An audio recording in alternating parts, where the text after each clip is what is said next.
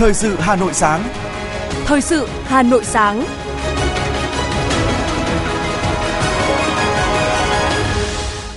Kính chào quý vị và các bạn. Mời quý vị và các bạn theo dõi chương trình Thời sự sáng nay, thứ bảy ngày mùng 10 tháng 6 năm 2023. Chương trình có những nội dung chính sau đây.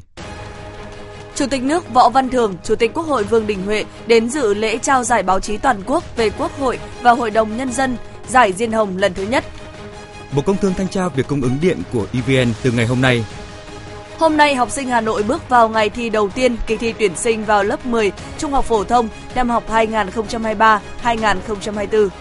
Cơ sở bảo trì, sửa chữa ô tô được phép đăng kiểm xe. Phần tin thế giới có những sự kiện nổi bật. Ủy ban Thượng viện Mỹ thông qua dự luật bỏ tư cách quốc gia đang phát triển của Trung Quốc. Giới khoa học xác nhận El Nino chính thức trở lại. Sau đây là nội dung chi tiết. Thưa quý vị và các bạn, tối hôm qua, lễ trao giải báo chí toàn quốc về Quốc hội và Hội đồng Nhân dân giải Diên Hồng lần thứ nhất đã diễn ra tại Cung văn hóa Lao động hữu nghị Việt Xô Hà Nội. Tổng bí thư Nguyễn Phú Trọng, Ủy viên Bộ Chính trị, Thủ tướng Chính phủ Phạm Minh Chính gửi lãng hoa chúc mừng. Tham dự buổi lễ có Ủy viên Bộ Chính trị, Chủ tịch nước Võ Văn Thường, nguyên Tổng bí thư Nông Đức Mạnh, các Ủy viên Bộ Chính trị, Chủ tịch Quốc hội Vương Đình Huệ, Phó Chủ tịch Thường trực Quốc hội Trần Thanh Mẫn, trưởng ban chỉ đạo giải. Theo đánh giá của Hội đồng chấm giải, đây là giải thưởng có chất lượng, là giải báo chí quan trọng trong hệ thống giải báo chí cách mạng nước ta. Hội đồng chấm giải đã lựa chọn 6-7 tác phẩm xuất sắc để trao giải.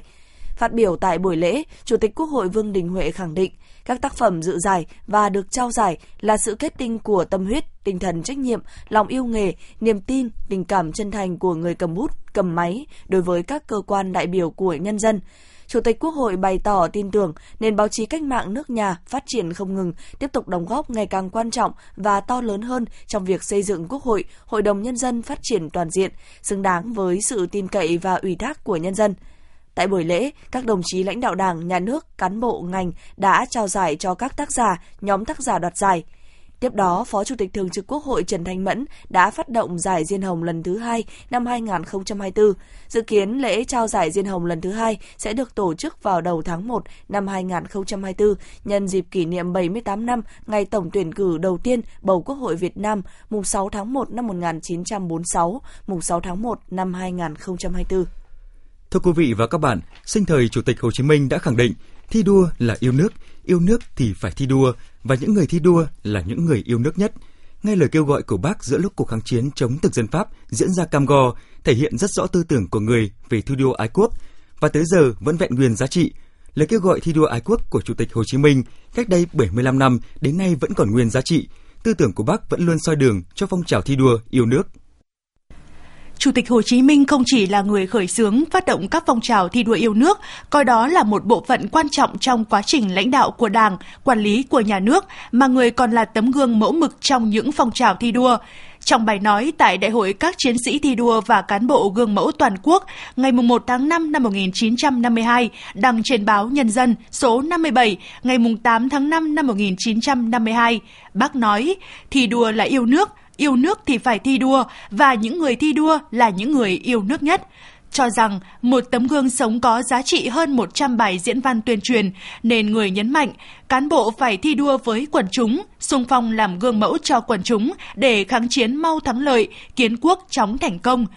Lời kêu gọi thi đua ái quốc của Chủ tịch Hồ Chí Minh rõ mục đích, cách làm và chỉ rõ ai cần phải làm gì để thi đua ái quốc như phải diệt giặc đói, diệt giặc rốt, phải dựa vào lực lượng của dân, tinh thần của dân để gây hạnh phúc cho nhân dân. Trong lời kêu gọi, người nhấn mạnh, bổn phận của người Việt Nam, bất kỳ sĩ nông công thương binh, bất kỳ làm việc gì đều cần phải thi đua nhau. Mỗi người dân Việt Nam, bất kỳ già trẻ, trai gái, bất kỳ giàu nghèo, lớn nhỏ, đều cần phải trở nên một chiến sĩ đấu tranh trên mặt trận quân sự, kinh tế, chính trị, văn hóa. Phó giáo sư tiến sĩ Bùi Đình Phong, Học viện Chính trị Quốc gia Hồ Chí Minh, nói. Trong cái cuộc kháng chiến chống Pháp ấy, nếu nói về lực lượng vật chất của chúng ta so với Pháp thì chúng ta không không không không bằng mà như bác hồ đã có một cái câu nói rất nổi tiếng là người ta có ví như cái cuộc chiến đấu của chúng ta chống pháp ấy nó giống như châu chấu đấu voi. À, nhưng mà bác nói rằng là nay tuy châu chấu đấu voi nhưng mai voi sẽ bị lòi ruột ra. Thì cái câu nói của bác đó chính là tin vào cái tinh thần đoàn kết cái khả năng đoàn kết cái huy động sức mạnh à, yêu nước và cuộc lực lượng của toàn dân tộc. Lời kêu gọi thi đua ái quốc của Bác đã đồng hành với công cuộc kháng chiến kiến quốc với hàng loạt phong trào như hũ gạo kháng chiến, sóng duyên hải, gió đại phong, cờ ba nhất, tiếng chống Bắc Lý, phong trào thanh niên ba sẵn sàng, phụ nữ ba đảm đang. Dường như ai cũng tìm thấy tinh thần thi đua trong mỗi lời căn dặn của người. Đó có thể là một anh giáo viên trẻ, một chàng thanh niên, thậm chí là những em học sinh có thành tích xuất sắc đều được người quan tâm, động viên, khen thưởng kịp thời để những người bình thường, những việc bình thường nhưng ích nước lợi dân được trân trọng và nhân rộng trong xã hội. Anh Đào Tuấn Anh, trưởng phòng truyền thông Bảo tàng Hồ Chí Minh nói: ờ, Bảo tàng Hồ Chí Minh hiện đang lưu giữ một cái bộ sưu tập về những cái câu chuyện người tốt việc tốt mà Chủ tịch Hồ Chí Minh trong ờ, lúc sinh thời người đã Ờ, yêu cầu các đồng chí thư ký là cắt và dán đóng quyển lại cho người. À, mặc dù là những cái ờ, phần thưởng của người là những cái tấm huy hiệu nó không có giá trị nhiều về mặt vật chất nhưng nó lại có cái giá trị tinh thần rất là to lớn để mà người dân thấy rằng là là được bác quan tâm, à, được bác chú ý đến vậy để ai ai cũng cũng hồ hởi phấn khởi để tham gia thi đua. Cho nên là bác mới nói là gì? Người người thi đua, ngành ngành thi đua thì ta nhất định thắng và địch nhất định thua.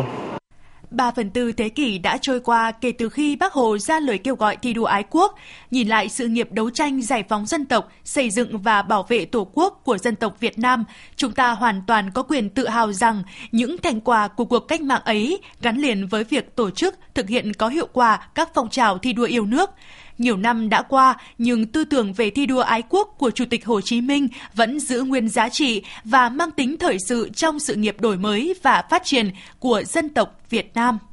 Nhân kỷ niệm 75 năm ngày Bác Hồ ra lời kêu gọi thi đua ái quốc, Ủy ban Mặt trận Tổ quốc Việt Nam quận Ba Đình phát động đợt thi đua cao điểm. Theo đó, nhiều hoạt động thi đua được triển khai sâu rộng trong hệ thống mặt trận, các tổ chức thành viên từ quận đến phường và tới các tầng lớp nhân dân với nội dung hình thức phong phú, phù hợp đã đạt được những kết quả nổi bật. Ủy ban Mặt trận Tổ quốc 14 phường, các tổ chức thành viên đã phối hợp tuyên truyền, vận động ủng hộ quỹ vì biển đảo Việt Nam năm 2023 với số tiền gần 1,43 tỷ đồng, tổ chức 130 hội nghị tuyên truyền về công tác phòng cháy chữa cháy, cứu nạn cứu hộ. Dịp này, Ủy ban Mặt trận Tổ quốc Việt Nam quận Ba Đình tổ chức giao lưu với các điển hình tiên tiến, đồng thời vinh danh, khen thưởng 48 gương điển hình tiên tiến trong phong trào thi đua do Mặt trận Tổ quốc phát động. Thưa quý vị, 75 năm qua, lời chỉ bảo của bác luôn là kim chỉ nam cho mọi hành động của toàn thể cán bộ chiến sĩ công an quận Hà Đông. Bằng những hành động thiết thực, toàn lực lượng đã không ngừng đẩy mạnh học tập, tạo sự chuyển biến mạnh mẽ trong nhận thức và hành động, đã đạt nhiều nhiều thành tích, chiến công trong công tác xây dựng lực lượng, phòng chống tội phạm và các nhiệm vụ chuyên môn khác, hưởng ứng phong trào thi đua, sáng kiến sáng tạo thủ đô, Công an quận Hà Đông phát động phong trào thi đua đặc biệt nhằm nâng cao nhận thức, trách nhiệm của chỉ huy đơn vị và cán bộ chiến sĩ trong việc đẩy mạnh nghiên cứu, ứng dụng khoa học công nghệ, sáng kiến, sáng tạo, góp phần nâng cao chất lượng, hiệu quả của công tác và chiến đấu. Phong trào thi đua được thực hiện từ ngày 31 tháng 5 đến hết năm nay. Kỷ niệm 75 năm ngày Chủ tịch Hồ Chí Minh ra lời kêu gọi thi đua ái quốc, Hội Liên hiệp Phụ nữ huyện Đan Phượng đã tổ chức hội nghị biểu dương điển hình tiên tiến Phụ nữ Đan Phượng thi đua làm theo lời Bác giai đoạn 2018-2023. Hội Liên hiệp Phụ nữ huyện Đan Phượng thời gian qua đã triển khai nhiều mô hình làm theo bác thiết thực, hiệu quả, hướng vào việc chăm lo cho phụ nữ và trẻ em, xây dựng nông thôn mới, đô thị văn minh, qua việc triển khai phong trào, hàng năm có từ 90 đến 92% hội viên phụ nữ đăng ký và đạt chuẩn mực, trung hậu, sáng tạo, đảm đang, thanh lịch. 88,2 đến 88,5% hộ gia đình hội viên đạt gia đình văn minh, hạnh phúc, 50, ba sạch. Nhân dịp này, đã có 52 tập thể cá nhân được Ủy ban Nhân dân huyện khen thưởng và 16 tập thể, hai cá nhân được Hội Liên hiệp Phụ nữ huyện Đan Phượng khen thưởng.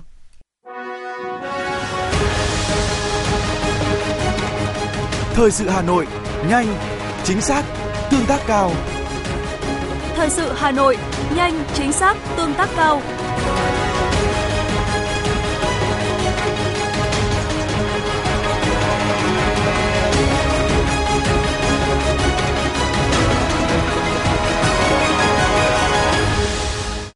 Thưa quý vị và các bạn, sáng nay ngày 10 tháng 6, thí sinh trong toàn thành phố Hà Nội bước vào ngày thi đầu tiên kỳ thi tuyển sinh lớp 10 Trung học phổ thông năm học 2023-2024.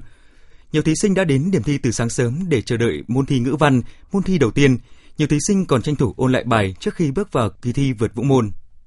Có mặt tại điểm thi trường Trung học cơ sở Phú La, quận Hà Đông, mặc dù chưa đến 6 giờ sáng, nhưng để đề phòng tắc đường rất đông, học sinh và phụ huynh đã có mặt ở đây. Kỳ thi vào 10 trung học phổ thông được đánh giá là kỳ thi quan trọng, gây nên nỗi lo lắng vẫn thường trực cả với các em học sinh và các bậc phụ huynh. Tuy nhiên, ngay thời điểm này, trước giờ thi, các em vẫn luôn lạc quan, hồi hộp nhưng cũng thật vui sướng khi sắp được vượt vũ môn. Em Hoàng Minh Hiếu, học sinh trung học cơ sở Phú La, quận Hà Đông, chia sẻ. Con cảm thấy khá là hồi hộp bởi vì đây là kỳ thi uh, uh, rất là quan trọng đối với cuộc đời học sinh. Do nhà cách địa điểm thi gần 10 km nên chị Nguyễn Hồng Vân, quận Hà Đông cùng con gái cũng tay sách tay bị từ 5 giờ sáng để kịp giờ thi. Trước giờ con vào phòng thi, chị không khỏi lo lắng. Chia sẻ với chúng tôi, chị Hải Yến cho biết. À, đêm qua là hầu như là cả mẹ cả con cũng đều rất là trằn trọc và khó ngủ. Con cũng rất là lo, sáng nay con dậy từ tầm 1 từ 4 rưỡi là con đã học bài và đánh giá đây là một trong những cái kỳ thi quan trọng đầu tiên trong cuộc đời của các con nên là các con đều đang rất cố gắng. Điểm thi trường Trung học cơ sở Phú La, Hà Đông gồm có 26 phòng thi, hai phòng thi dự phòng với tổng số gần 450 thí sinh dự thi. Nhà trường đã chuẩn bị đầy đủ các điều kiện cần thiết để phục vụ kỳ thi, trong đó có khu vực giữ đồ cá nhân của thí sinh đảm bảo cách xa phòng thi tối thiểu 25 mét. Bà Trần Thị Lệ Hà, Phó điểm thi trường Trung học cơ sở Phú La cho biết. À, thứ nhất là về ờ, bên phía công an thì nhà trường cũng đã có trao đổi với uh, phía bên công an phường cũng để uh, nhờ các đồng chí cũng có cái sự chuẩn bị rồi cũng như là hỗ trợ trong cái quá trình thi. Thế rồi về công tác y tế thì một nhân viên y tế của nhà trường uh, và cũng đã chuẩn bị đầy đủ uh, phòng rồi cũng như là thuốc men tất cả để chuẩn bị sẵn sàng cho kỳ thi. Tại các điểm thi khác, ngay từ sáng sớm, ban chỉ đạo thi đã kiểm tra lại lần cuối và sẵn sàng đón học sinh vào thi. Công tác đảm bảo an ninh, an toàn giao thông, đảm bảo điện, phòng chống cháy nổ cũng được các lực lượng địa phương triển khai nhanh chóng kịp thời. Ông Khuất Quang Hải, Phó trưởng ban chỉ đạo kỳ thi vòng 10 thị xã Sơn Tây cho biết. Về công tác đảm bảo an toàn, à, an ninh rồi an toàn giao thông à, cho các điểm thi thì ban chỉ đạo thi và tuyển sinh à, năm 2023 của thị xã Sơn Tây cũng đã xây dựng ờ, kế hoạch và ờ, đã họp ờ, ban chỉ đạo hai lần phân công nhiệm vụ cụ thể cho các cái đơn vị với chức năng nhiệm vụ được giao thì các đơn vị sẽ phải xây dựng kế hoạch nhỏ thì để triển khai thực hiện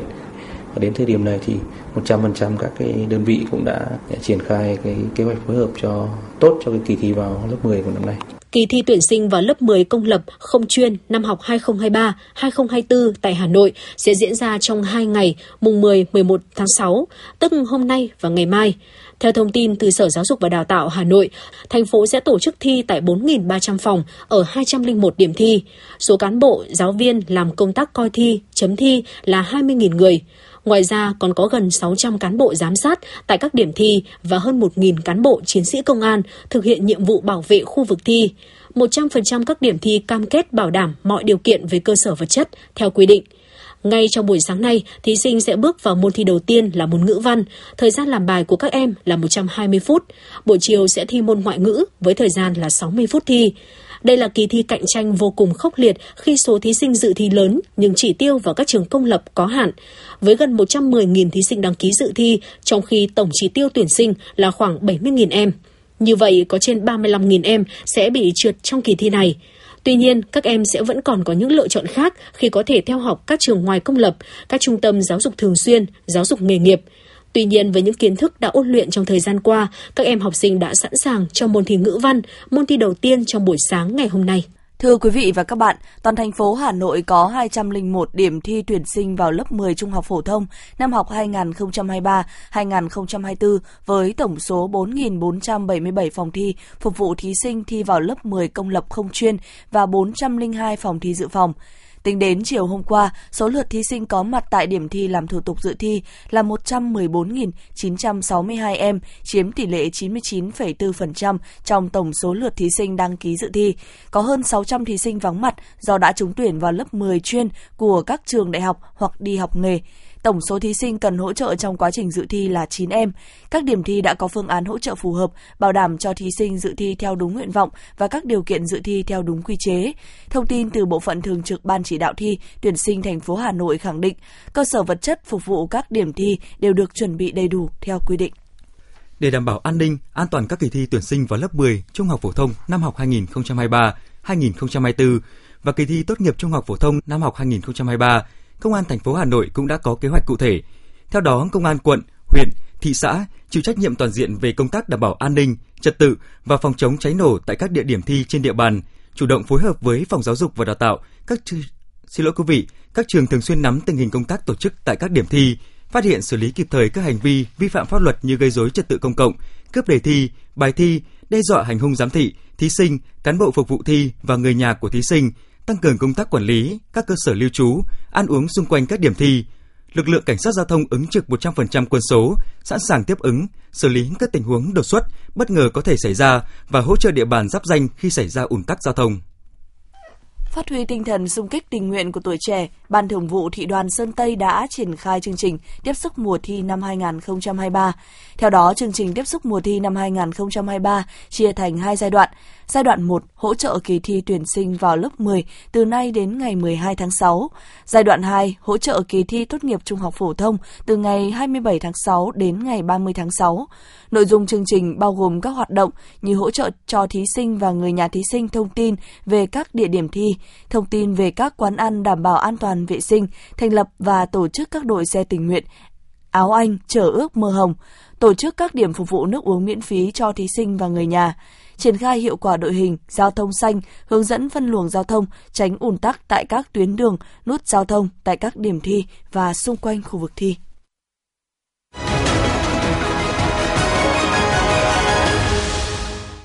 Thưa quý vị, ngày hôm qua, Bộ trưởng Bộ Công Thương Nguyễn Hồng Diên đã có buổi làm việc với đoàn thanh tra chuyên ngành về điện nhằm triển khai cụ thể những yêu cầu, nội dung và thời gian thanh tra. Buổi làm việc diễn ra sau khi Thủ tướng ra Bộ trưởng Bộ Công Thương chỉ đạo thành lập đoàn thanh tra chuyên ngành theo quy định của pháp luật về quản lý và cung ứng điện của Tập đoàn Điện lực Việt Nam EVN từ ngày 1 tháng 1 năm 2021 đến ngày 1 tháng 6 năm 2023. Tại buổi làm việc, Bộ trưởng Nguyễn Hồng Diên nhấn mạnh năng lượng nói chung, điện nói riêng không chỉ là vấn đề kinh tế mà còn là vấn đề liên quan đến an ninh, an toàn quốc gia, trật tự an toàn xã hội. Ông Diên cũng cho rằng để xảy ra tình trạng thiếu điện dù bất cứ lý do gì cũng cần chỉ rõ nguyên nhân, tìm ra giải pháp khắc phục, xử lý thỏa đáng, kịp thời. Bộ trưởng yêu cầu đoàn thanh tra cần bắt tay ngay vào công việc kể từ ngày hôm nay, mùng 10 tháng 6 năm 2023. Thông tin từ Trung tâm Điều độ Hệ thống Điện Quốc gia đến ngày hôm nay, công suất nguồn điện miền Bắc sẽ có thêm khoảng 1.000 MW.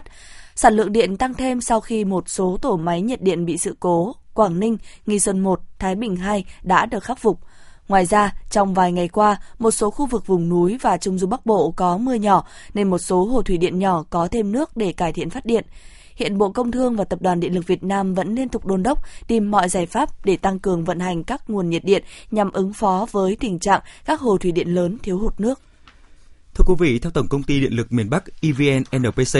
gần đây trên mạng Internet liên tục xuất hiện nhiều trang website giả mạo thông tin về lịch ngừng, giảm cung cấp điện tại các tỉnh, thành phố phía Bắc như Quảng Ninh, Bắc Giang có địa chỉ lịch cúp điện.org, blogzao.net, lịch cắt điện.com, đặc biệt website lịch cắt điện.com được mô tả là công cụ tra cứu lịch ngừng, giảm cung cấp điện ở các tỉnh, thành phố Việt Nam, nhưng không có thông tin là đơn vị quản lý, giấy phép hoạt động, Tổng công ty Điện lực miền Bắc khẳng định website tại các địa chỉ trên hoàn toàn không phải của Tổng công ty Điện lực miền Bắc cũng như của bất cứ đơn vị thành viên nào của Tập đoàn Điện lực Việt Nam. Hiện đơn vị này cũng chỉ sở hữu trong website tại địa chỉ npc.com.vn và khách hàng có thể tra cứu lịch ngừng, giảm cung cấp điện tại website Trung tâm chăm sóc khách hàng có địa chỉ cskh.npc.com.vn. Các cơ sở bảo dưỡng, bảo trì, sửa chữa xe ô tô được phép kiểm định xe cơ giới. Đây là nội dung chính trong Nghị định số 30-2023 của Chính phủ vừa có hiệu lực từ ngày 8 tháng 6. Thông tin này lập tức được người dân và các bên liên quan ủng hộ, nhất là trong bối cảnh đăng kiểm xe ô tô đang quá tải, người dân phải xếp hàng chờ đợi hàng tháng trời. Bất lực nhìn xe hết hạn đăng kiểm không dám lái ra đường. Các hãng ô tô lớn có mặt ở Việt Nam cũng ủng hộ chủ trương này. Với việc có sẵn hệ thống trang thiết bị, máy móc, con người đều được chuẩn hóa, các hãng cho rằng nếu được làm kiểm định thì sẽ có lợi cho tất cả các bên. Thưa quý vị, Hà Nội có hơn 200 km mương, kênh cùng với tốc độ đô thị hóa, nhiều mương nước đang trở thành điểm đen về ô nhiễm môi trường, một số đã cạn nước vì không thể lưu thông. Trung bình mỗi ngày, Hà Nội có khoảng 300.000 mét khối nước thải, trong đó 70% chưa được xử lý. Đây cũng là một trong những nguyên nhân chính gây ô nhiễm tại các mương thoát nước – Công việc thường xuyên của đơn vị thoát nước đó chính là nạo vét bùn đất, trục vớt rác thải để khơi thông dòng chảy, đặc biệt là trong mùa cao điểm mưa đang tới gần. Về lâu dài, Sở Tài nguyên và Môi trường Hà Nội yêu cầu đối với các đô thị, khu dân cư mới, cơ sở sản xuất, kinh doanh và cụm công nghiệp phải có hệ thống thu gom, xử lý nước thải riêng biệt với hệ thống thoát nước mưa. Theo tin từ Bệnh viện Nhi Trung ương, chỉ trong 6 ngày, từ ngày 30 tháng 5 đến mùng 4 tháng 6, khoa điều trị tích cực nội khoa của bệnh viện đã tiếp nhận 7 trẻ nguy kịch do đuối nước tại bể bơi và ao hồ. Trong số này, 3 trẻ ngừng tim kéo dài, 4 trẻ suy hô hấp. Điều đáng nói, trong số 7 trẻ, chỉ duy nhất một trẻ được hồi sức ban đầu đúng cách, các trường hợp còn lại đều được cấp cứu sai cách là bế dốc chạy vòng quanh. Một thực tế đáng báo động là mặc dù đã được ngành y tế các cấp truyền thông rộng rãi nhiều năm nay, nhưng vẫn còn rất nhiều người chưa nắm được kỹ năng cấp cứu trẻ bị đuối nước. Mùa hè với thời tiết nắng nóng và kỳ nghỉ kéo dài là thời gian trẻ em thường xuyên tham gia hoạt động bơi lội hoặc đi chơi, du lịch ở những địa điểm có hồ nước, sông, suối, biển. Nguy cơ bị đuối nước sẽ càng tăng cao. Với mong muốn cung cấp kiến thức, kỹ năng đúng về cấp cứu trẻ bị đuối nước cho cộng đồng, Bệnh viện Nhi Trung ương đã phối hợp cùng Hội Nhi khoa Việt Nam xây dựng video cấp cứu trẻ bị đuối nước. Video này hướng dẫn cụ thể cách sơ cấp cứu trẻ bị đuối nước. Việc sơ cấp cứu ban đầu đúng cách vô cùng quan trọng và là thời gian vàng để cứu sống trẻ. Thưa quý vị, hôm qua, Công an thị xã Sơn Tây khai giảng lớp dạy bơi miễn phí cho 30 trẻ em có hoàn cảnh khó khăn trên địa bàn thị xã. Đợt này, các trẻ em được các thầy, cô giáo đến từ bể bơi Hà Linh, trường tiểu học Trung Hưng, cán bộ đội cảnh sát phòng cháy, chữa cháy và cứu nạn, cứu hộ, công an thị xã Sơn Tây dạy kiến thức cơ bản về bơi lội như kỹ thuật bơi sải, bơi ếch, kỹ năng phòng tránh tai nạn đuối nước, kỹ năng an toàn dưới nước, phương pháp sơ cứu, cấp cứu người bị nạn. Lớp dạy bơi sẽ bắt đầu từ ngày mùng 10 tháng 6 đến 30 tháng 6 với mục tiêu 100% thể trẻ em tham gia lớp học đều biết bơi sau khi kết thúc khóa học.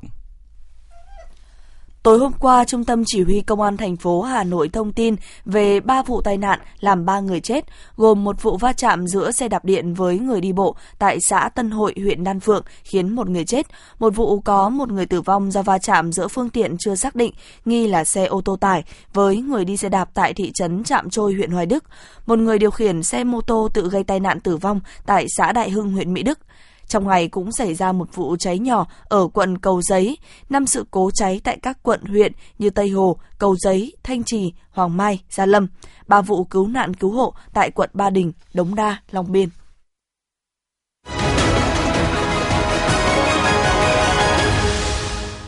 Xin chuyển sang phần tin thế giới. Thưa quý vị, Ủy ban đối ngoại của Thượng viện Mỹ đã thông qua dự luật hủy bỏ tư cách quốc gia đang phát triển của Trung Quốc – Động thái này được cho là sẽ làm căng thẳng thêm mối quan hệ giữa hai nền kinh tế lớn nhất nhì thế giới này.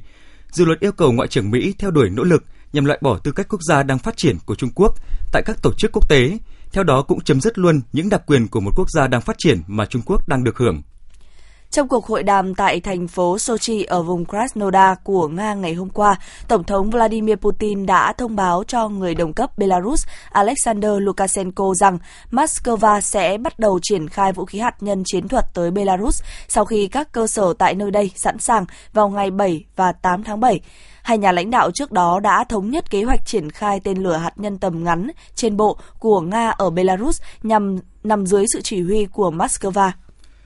Cùng ngày, thì thống đốc vùng Voronezh của Nga, ông Alexander Gusev cho biết một máy bay không người lái đã bị rơi ở vùng này khiến ba người bị thương nhẹ. Theo hãng tin TASS, thống đốc Gusev cũng cho biết lực lượng đặc biệt và nhân viên y tế đã có mặt tại hiện trường để làm nhiệm vụ. Chính quyền địa phương đã ban bố lệnh tình trạng khẩn cấp tại khu vực hiện trường. Theo chỉ số giá tiêu dùng và chỉ số giá sản xuất tháng 5 do Cục Thống kê Quốc gia Trung Quốc vừa công bố, nhiều chuyên gia lo lắng về sự phục hồi nền kinh tế số 2 thế giới yếu đi. Trung Quốc đang có những động thái đầu tiên để nhanh chóng giảm tiếp lãi suất cho vay nhằm kích thích nền kinh tế cũng như ngăn chặn nguy cơ giảm phát. Thậm chí một số chuyên gia Trung Quốc còn đề xuất chính phủ phát tiền cho người dân xài để tăng chi tiêu, một việc làm chưa có tiền lệ. Bộ Tài chính Mỹ sắp phát hành một lượng lớn tin phiếu kho bạc để bổ sung tiền mặt sau khoảng thời gian phải ngưng phát hành nợ vì tranh cãi trần nợ công. Nguồn cung lớn sẽ khiến lợi suất đi lên, làm mất sức hấp dẫn của các khoản tiền gửi trong ngân hàng, có nguy cơ khiến tiền gửi bị rút ra ảo ạt. Chính phủ Nhật Bản hôm nay đã quyết định mở rộng lĩnh vực tiếp nhận lao động nước ngoài theo chương trình kỹ năng đặc định. Trong số 9 lĩnh vực được mở rộng thêm cho lao động kỹ năng đặc định loại 2, có các ngành như nông nghiệp, nhà ở, chế tạo máy móc nhằm giải quyết bài toán thiếu nguồn nhân lực trong bối cảnh dân số già hóa. Trước đó, nhóm đối tượng lao động này chỉ có thể làm việc lâu dài tại Nhật Bản trong 3 ngành là điều dưỡng, xây dựng và đóng tàu. Thưa quý vị, hình thái khí hậu El Nino đã chính thức quay trở lại, nhiều khả năng sẽ dẫn đến các hiện tượng thời tiết cực đoan trong năm nay. Đây là thông tin từ các nhà khoa học thuộc cơ quan Đại dương và khí quyển quốc gia Mỹ. Giới khoa học cũng cho biết, tùy thuộc vào cường độ, El Nino có thể ảnh hưởng đến thời tiết ở nhiều mức như là làm tăng mức nhiệt, khô hành, gây ra mưa lớn ở một số nơi và hạn hán tại nhiều khu vực trên thế giới. Tuần này thì Australia đã cảnh báo El Nino khiến quốc gia vốn đã có nguy cơ cháy rừng cao trải qua những ngày khô nóng hơn, trong khi Nhật Bản cho biết El Nino là một phần nguyên nhân khiến nước này đón mùa xuân nóng kỷ lục. Trong một nỗ lực chuyển đổi xanh, chính quyền thủ đô Seoul của Hàn Quốc mới đây cho biết sẽ thay thế tất cả các xe buýt chạy bằng dầu diesel hiện tại bằng xe buýt chạy bằng nhiên liệu hydro vào năm 2030. Trước mắt, Seoul sẽ đưa vào sử dụng khoảng 1.000 xe buýt hydro trên các tuyến xe buýt thành phố vào năm 2026. Xe buýt hydro không thải ra carbon dioxide hoặc các chất gây ô nhiễm không khí khác.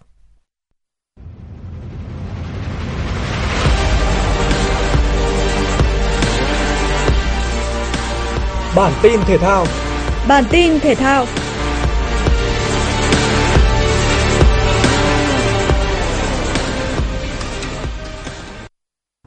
Cuối tuần này, sự chú ý của người hâm mộ bóng đá thế giới sẽ hướng về trận chung kết UEFA Champions League giữa Manchester City và Inter Milan.